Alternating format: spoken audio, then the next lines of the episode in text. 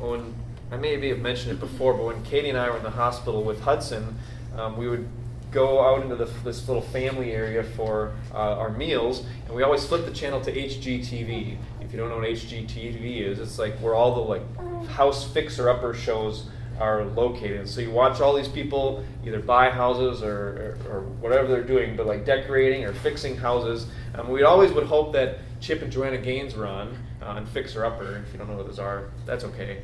Um, but uh, the one day we were in there, this show called Flip or Flop Las Vegas was on, and the couple would buy these houses and they would try to get them at kind of a cheap cost and then fix them up um, and then sell them um, at, at a profit. And in this particular episode, they're looking over this house that it didn't seem like it needed much work. Things were looking pretty good on the outside. Well, the inside's looking pretty good. Maybe this place just kind of needs a fresh coat of paint. And so they're thinking, this is great. We bought it at this low price. It's not going to cost very much money. We're going to make a greater profit.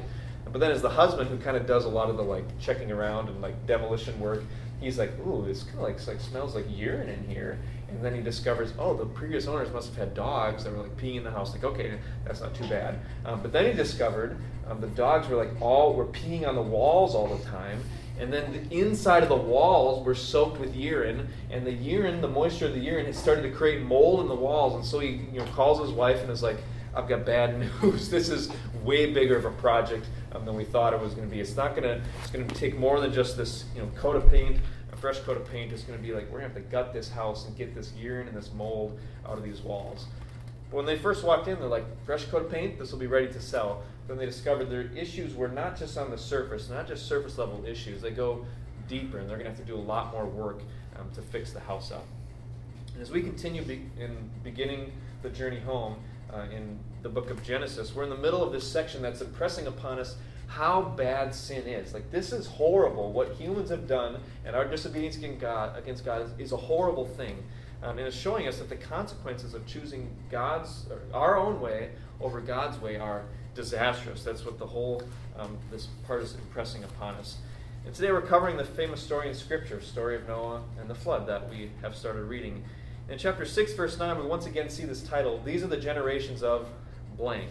We've heard the, the, the, generations of heaven and earth, the generations of Adam, and now we're at the generations of Noah. And it's basically saying this is the story of whatever it is. This is a story of how everything got the way it is with heaven and earth. This is a story of what happened to Adam and his family.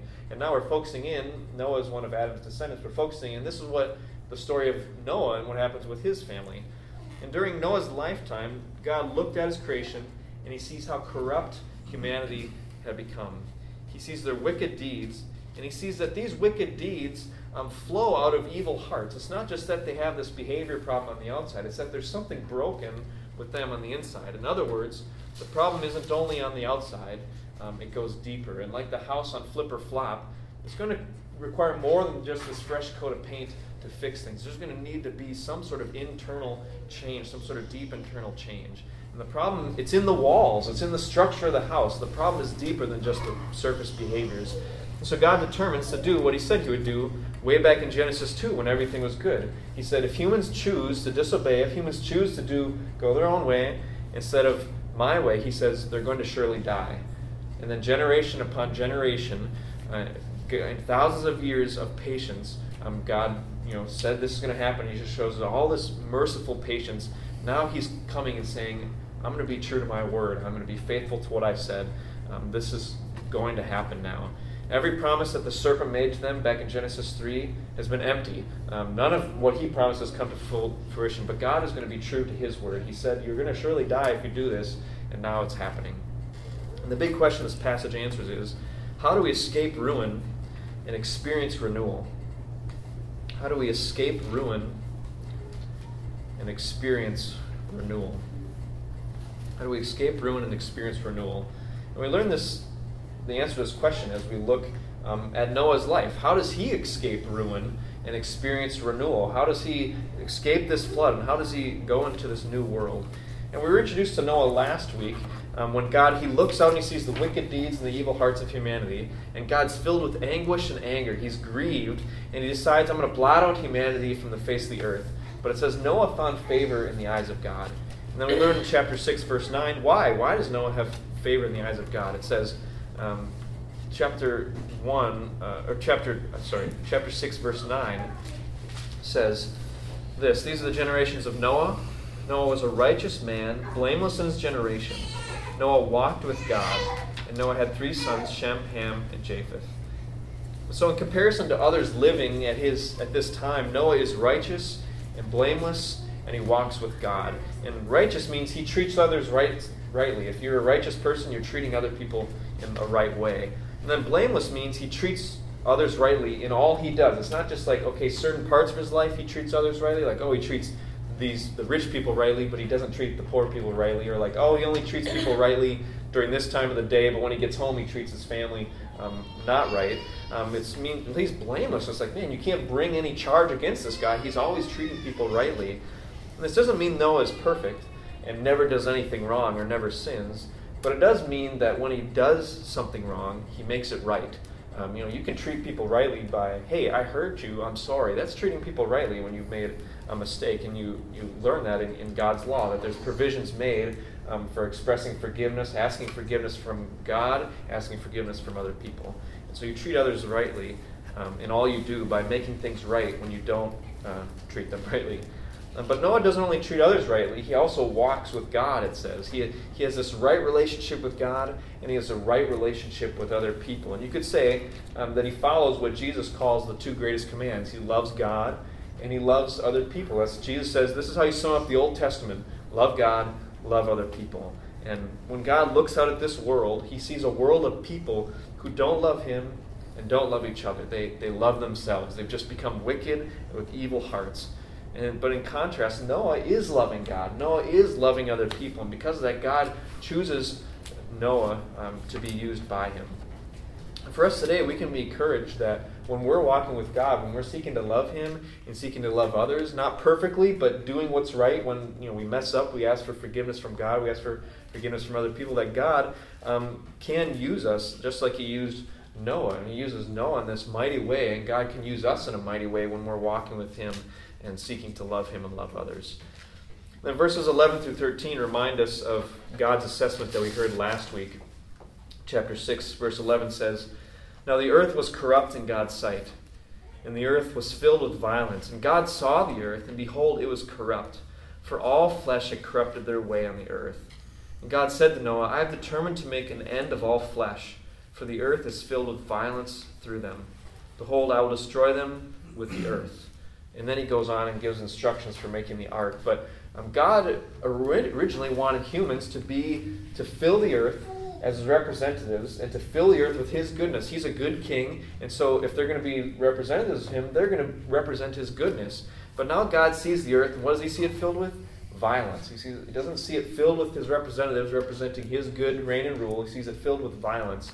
And the word violence here, um, it's one of those like really packed words in the original language that's hard to capture like in a short phrase or in one word. Um, and it, it, translates a word that is pe- talking about total disregard for the rights and dignity of other, other humans.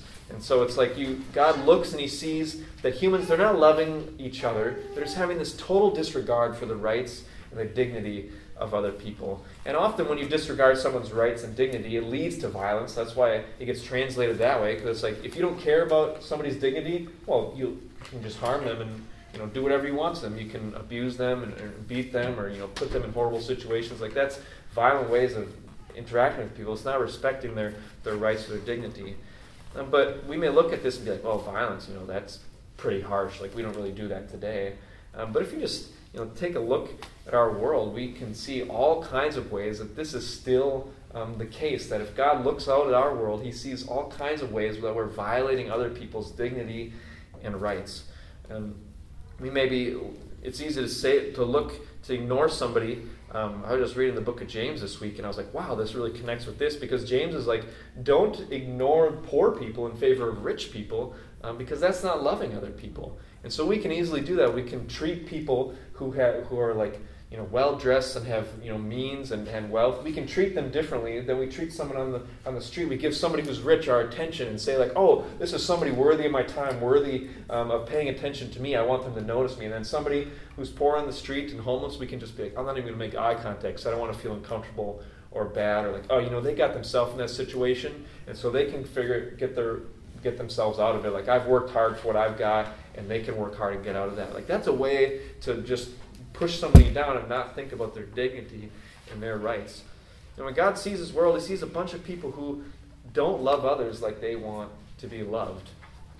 That assessment, um, we can see it everywhere today because if we look at the history of our country um, as well, we see, um, you know, 250 years ago, people were enslaved in our country, and 40 years ago, we had a, 50 years ago, we had a civil rights movement for equality of blacks and whites, and now today we see that ra- racism is still alive and well as we have all these movements trying to say like we need to have um, equality, even though maybe there isn't racism in our laws, like it's still something that's in our water, and so we see that there's this issue we still have, and we still struggle as individuals and as a society to treat the poor, the refugee, former inmates, the homeless, and the orphan in the same way that we would want to be treated if we were in those same situations. Like, would you want somebody just walk by you if you're sitting on the street, or if you were an orphan, would you want to just be put off in the government system, you know, kind of out of sight, out of mind? And it's like all these ways that we don't treat others as we'd want to be treated, and we ignore other people's dignity and rights. And so it's not like this is a problem that's gone away, um, which gives a great. Uh, um, the fact that we, we'll get into this next week, the fact that we are still allowed to be in God's earth, even though that situation hasn't really changed, is just a huge testament to His grace. And the word corrupt is used several times in these verses we just read. The earth is corrupt in God's sight. Everyone has corrupted their own way on earth. And so God determines to corrupt or destroy the earth. That's what our translation says. In other words, all those could be translated as ruined. Humanity has ruined the earth. They've ruined their way, and now God is going to ruin them and all the earth with it. And in many ways, God is really ruining something that's already been ruined. It's not like, oh, here's this perfectly good creation and all these awesome humans hanging out, and he's just like, eh, you know, let's just wipe this out. It's already been ruined, and God is uh, sealing the deal. And the way he's going to do it, we read, is a flood. And we need to remember, um, when we read about this big flood that, drowns the population of humanity. It's not God just flying off the handle with all this pent up rage. You know, like, oh, I've just hit my breaking point, like I, it just boils over. Because we read last week that when God sees what humans have done and what they become, um, he's grieved. He's filled with anguish and also anger. It's like, man, what? Um, we learned that the, um, the same word is used um, in other passages uh, to describe the feeling of when a father hears that his son's been killed, or the feeling that some brothers have when they hear that their uh, sister has been raped. Like, that's the feeling that God is having. There's this anger and there's this anguish of, like, what has happened in this world? What have humans done to it? And we also need to remember that God told them this is going to happen. He told Adam and Eve, if you rebel against me, you will surely die. And God separates them from his presence, which is spiritual death. And people are dying off naturally, as we saw last week. But now, after thousands of years of God's gracious patience, he's taking action in fulfillment of his word that he told them. I said you would die if you did this, and you did it, and I've been patient, and now you know the time has come. He told them that it would happen, and they did it anyway. And interestingly, other groups from this time period have stories of a giant flood. There's many cultures that have a story of like, does God send a flood? Um, and there's some guy that survives, and that's where the rest of humanity comes from. Um, and this makes sense because if everybody on the earth died, and it's just Noah and his three sons and their wives, um, and from them comes all the other families, like, don't you think they would tell that story? Like your your uh, great great great great great grandfather, like, oh yeah, he survived the flood, and that story just gets passed down as the cultures and the people spread across the world. They have um, these stories of this great flood that happened way back when. But there's important differences between the Bible's account of the flood and the stories from these other groups. And there's three um, that I like to point out. First, God's reason is different. God's reason is different. In the other accounts, the gods send the flood to deal with an overpopulated earth. Uh, humans, they're breeding too fast, and I'm not joking about this, they're making too much noise. And so the gods send this flood to take care of this problem. Oh, there's too many of them. They're making too much racket down there. Like, let's get rid of them. And so they send this flood to wipe them out. In the Bible, God sends the flood as a judgment against humanity's sin. It's not about population control. The reason is justice not annoyance, like, uh, you know, quiet this down. And second, um, God's control is different. So God's reason is different, and God's control is different. In the other counts, uh, the gods send the flood to deal with the human noise. pollution, overpopulation, but then they can't control it. They actually like start freaking out. They're like, "Whoa, this is like way bigger than we thought," and they're like cr- cringing um, in terror at this huge, huge flood that they created. And God, um, in uh, in contrast, is in complete control. He just sends it. He decides when it's done. Like He's the one that's in control of everything. And third, God's grace is different. God's reason is different. God's control is different. God's grace is different. And one of the stories uh, in other cultures, the, the flood hero is tipped off um, by two lesser gods um, that this flood is coming, and that's how he survives it. It's like everyone's supposed to die, but these two guys are kind of like insubordinate to the boss god, and they come, they're not two guys, these two lesser gods are insubordinate to the boss god. They come and say, hey, uh, there's a flood coming, you know, like save your family. And so that's the only reason he survives. And then after the flood, the boss god comes down to survey what's happening. He's like, what? People are still alive down here? He's like surprised that anybody's alive. Uh, but in the Bible, God decides that Noah will be saved. It's not like Noah, you know, kind of sneaks his way and like survives. It's like because of God's grace, um, that's why Noah survives. He finds grace in God's eyes, and then God gives him instructions for how to save himself and save his family and save the animals. And so God is in control both of judgment and of salvation. So justice is why the flood's coming, and grace is why Noah survives. We see God's total control over the flood in chapter 8 and when we hear that God remembered Noah. And this doesn't mean that um, God's like unleashing the flood and suddenly is, you know, like, woohoo, we're just going at it, you know, like throwing all the water. And then he's like, oh, yeah, wait, there's that Noah guy oh, I told him I was going to save him. It's not like he all of a sudden like remembers he had like this loss of memory. But when God remembers in Scripture, it means He's about to move to loving action. Um, God remembers somebody, and now uh, loving action is about to follow. He's going to take loving action. And we read God's decree to send the flood. We read that earlier. Um, and then we read the rising of the waters. That's what I read. Um, but now we're going to read God's loving action in chapter 8, verses 1 through 19. Like I said, this is just a long passage, and so I broke it up this way so that we could cover the whole thing. Um, so we're going to read uh, chapter 8, uh, starting verse 1 through 19. And this is the flood has happened, and the earth is flooded, and then we read in, in chapter 8, verse 1. But God remembered Noah, and all the beasts and all the livestock that were with him in the ark. And God made a wind blow over the earth, and the waters subsided. The fountains of the deep and the windows of the heavens were closed. The rain from the heavens was restrained, and the waters receded from the earth continually.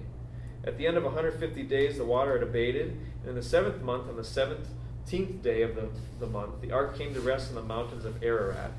And the waters continued to abate until the tenth month. The tenth month, on the first day of the month, the tops of the mountains were seen. And at the end of forty days, Noah opened the window of the ark that he had made, and sent forth a raven. It went to and fro until the waters were dried up from the earth.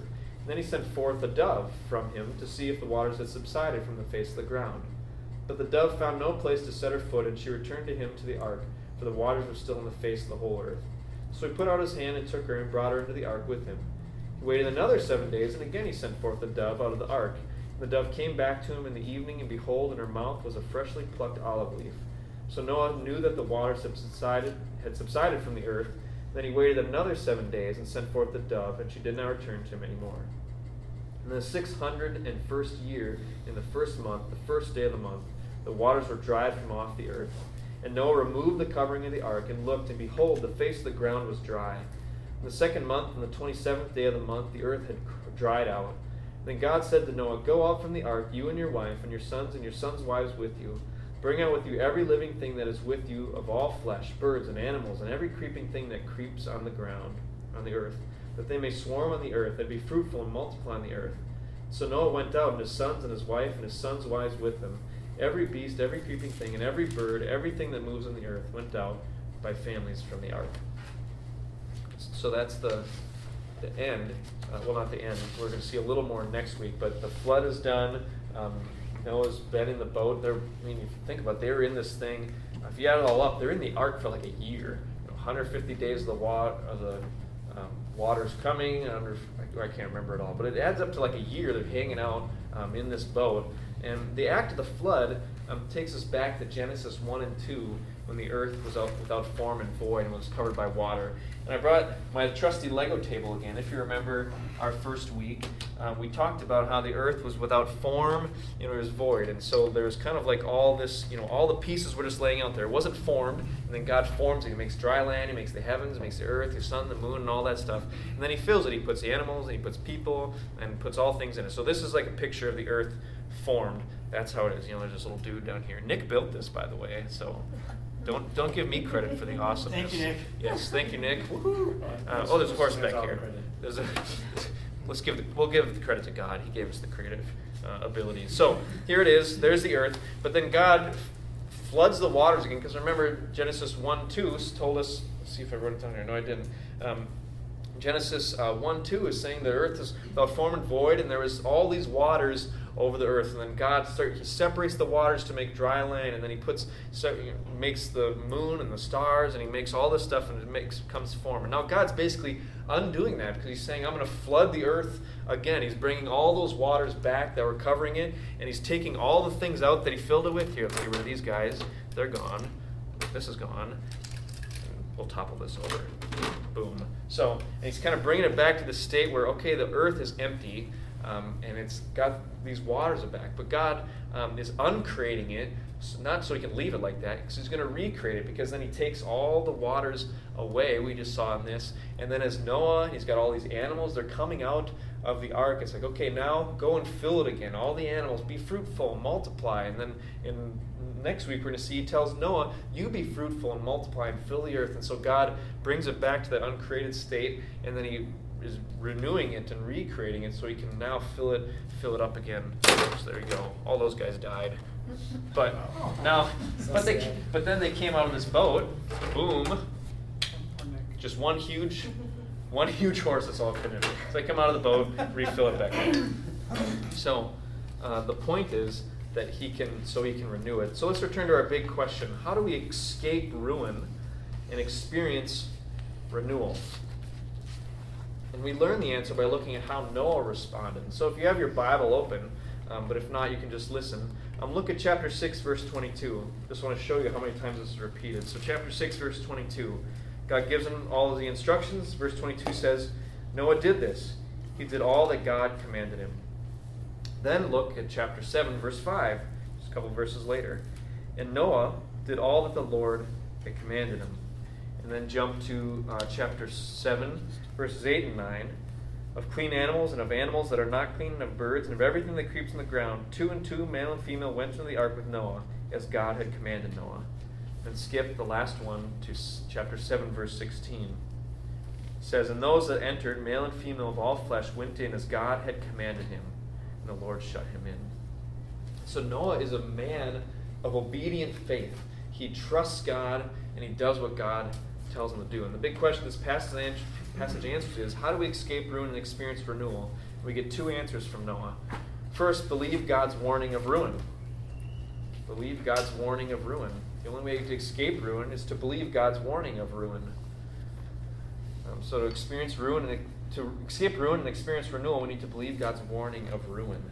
God told Noah what was coming and what Noah needed to do in order to escape it. And uh, but Noah wouldn't escape ruin um, unless he did what God said. If he was just like, eh, you know, he was gonna he's gonna die with everyone else. And it's easy to think that believing God um, was a no-brainer for Noah. Like, uh, there's going to be a flood that will drown everyone. Of course, I'll build this ark and put all the animals in it and my family.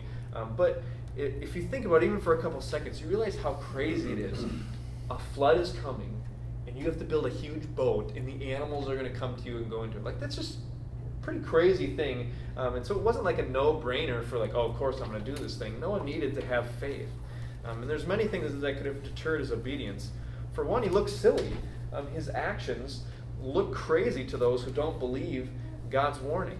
He's building this big boat for a flood while the sun is shining and there's no clouds in the sky. There's no sign of this huge flood, Noah. What are you doing?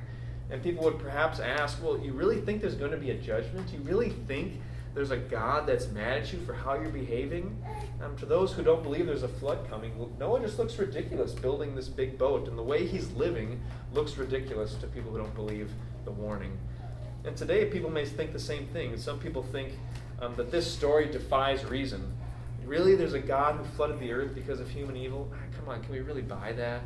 And others think it goes against God's love. Well, don't you believe God is loving? He would never punish everyone like that. And so people have other reasons today that we, they wouldn't believe this warning. As follower of Jesus, uh, our world lives under a similar warning of ruin. In Jesus' first coming, he came to save. That's how Jesus puts it. I came to save. Um, when I come again, I'm coming to judge. God's given me authority to judge the earth. And Jesus says that the time of his coming isn't known to anyone except the Father, and so we must be ready. And he uses Noah and the flood as a lesson in Matthew 24. He says this But concerning that day and hour, no one knows, not even the angels of heaven nor the Son, but the Father only. For as were the days of Noah, so will be the coming of the Son of Man. For as in those days before the flood, they were eating and drinking, marrying and giving in marriage until the day when Noah entered the ark, and they were unaware until the flood came and swept them all away. Mm-hmm.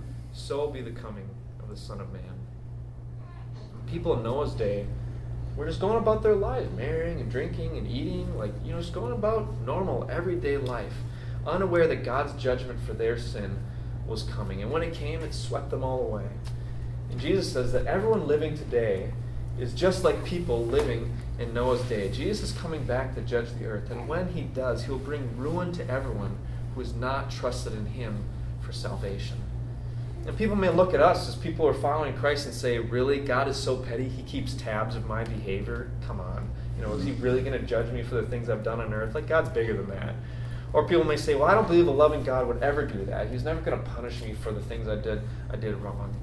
And Jesus sends us um, to warn people of the coming judgment. And people may look at us like we're silly um, and like we're confused, but we must not let that deter us from warning people that Jesus is coming back and he's coming to judge for sin. He came um, showing God's love and grace and compassion in his first coming, but when he comes back, he's going to show God's justice against people who have rebelled against God their whole lives. And obeying God was costly for Noah. He looked silly to people and he had to give up a lot he built this enormous boat which required time and materials and you know devoting his family and his, his livelihood to it. And you know what if this doesn't work out god? What am i going to live on? You know he probably had a day job but he's building this boat so he can survive. But he believes god's warning and so he acts accordingly. His life reflects his belief. And so how do we escape ruin and experience renewal? First we believe god's warning of ruin. Second thing is we believe god's way of rescue. To escape ruin and experience renewal, we need to believe God's way of rescue. God chose the way to be rescued from ruin, and there's no other way. God's the one who chooses the means of salvation. We don't. And Noah didn't say, building a boat that can fit all the animals, man, that's too, a little too hard. I'm just going to build a smaller boat. Or maybe I'll just get up on that really high hill and the flood will come and I'll kind of be above it. No, Noah trusts God. He says, okay, that's the way to escape this? Okay, I'm going to I'm going to go your way of rescue that you've told me. He doesn't make his own way. And we can easily try to come up with our own ways to be rescued from the coming judgment. But it's God's way or no way. It's either death or it's life. And many people today um, are coming up with their own way of salvation. They hope that it's going to work when Jesus brings the flood of judgment. But all those methods are just like you know, making these little cardboard boats that are just going to sink um, when that flood of judgment comes. It's important to see that God rescues us from something, but he also rescues us for something. Noah doesn't only escape ruin, but he gets to experience renewal. He gets to live in God's new creation. He uncreates it and then he makes this new creation. And Noah and his family are now the new people living in the image of God.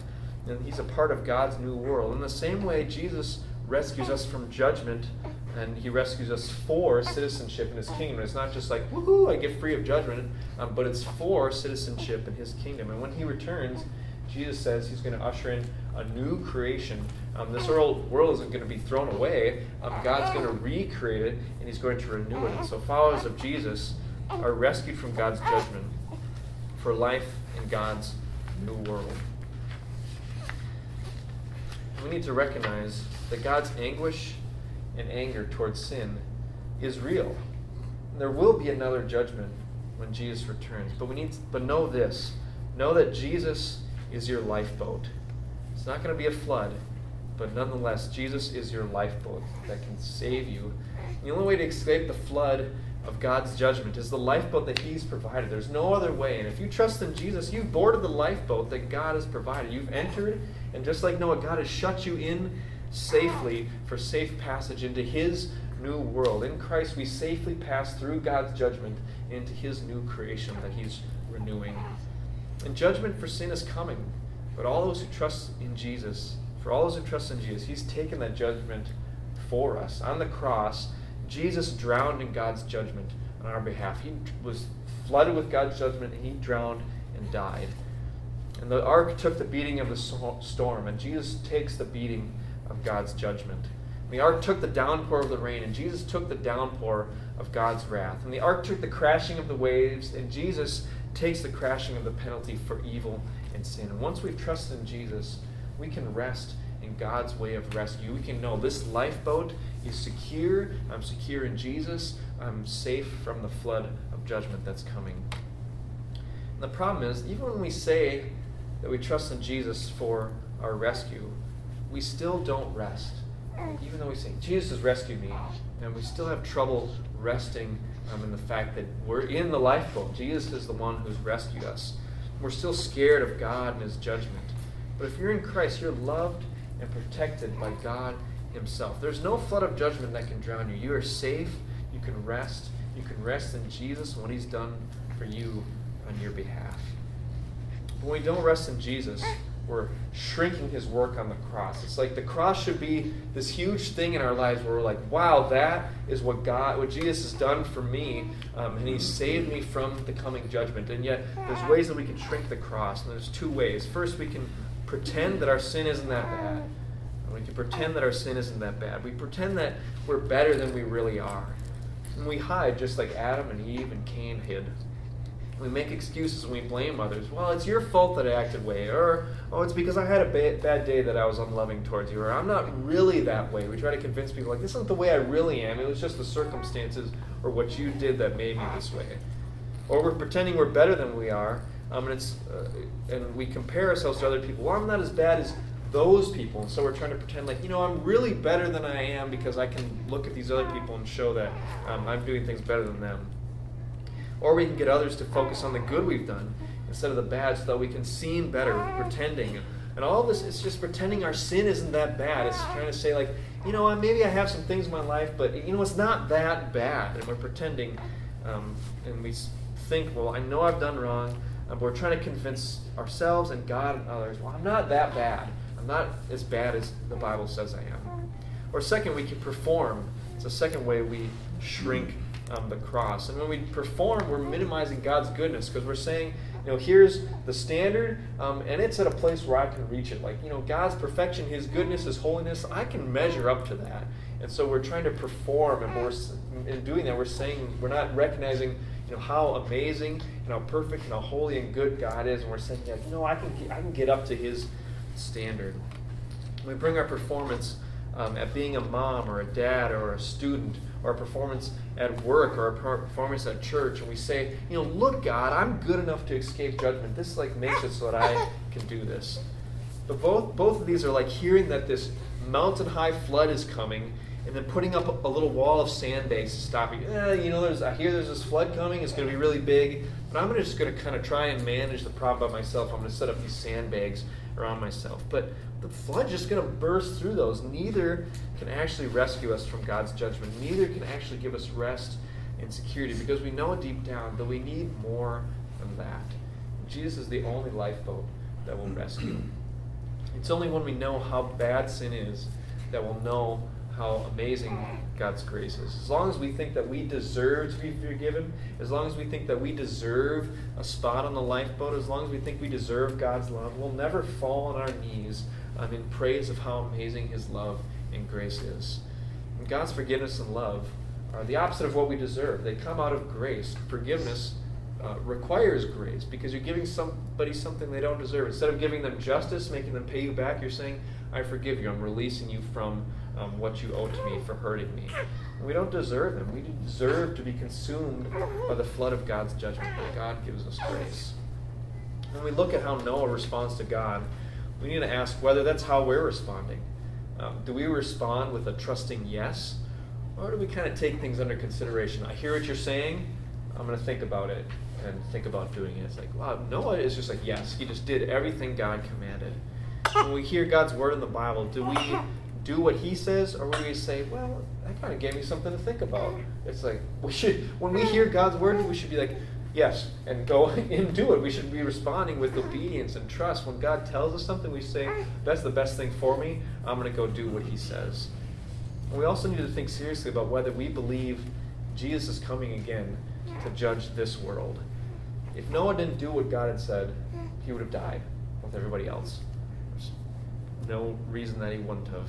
Responding to what God says is a matter of life and death.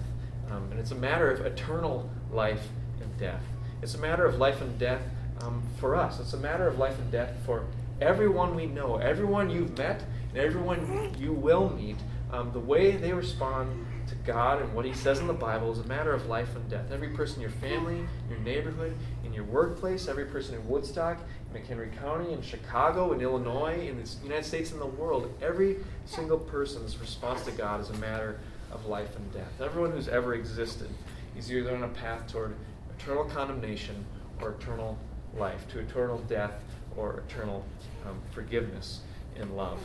And it's all based on how we and how they respond to God's word. God's warned us that there's a judgment coming. And he said there's only one way to be saved from this judgment it's through Jesus. Will we believe him?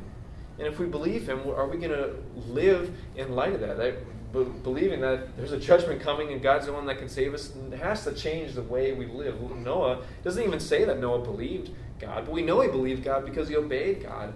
And so, like James talks about faith without works is dead. He says, "Oh, you can try to prove that you have faith without works." He's like, "But I'm going to prove that I have faith by my works, by my obedience, by the way I respond to God and live my life for Him. That shows that I believe Him. I believe what He says, and I'm going to do what He says."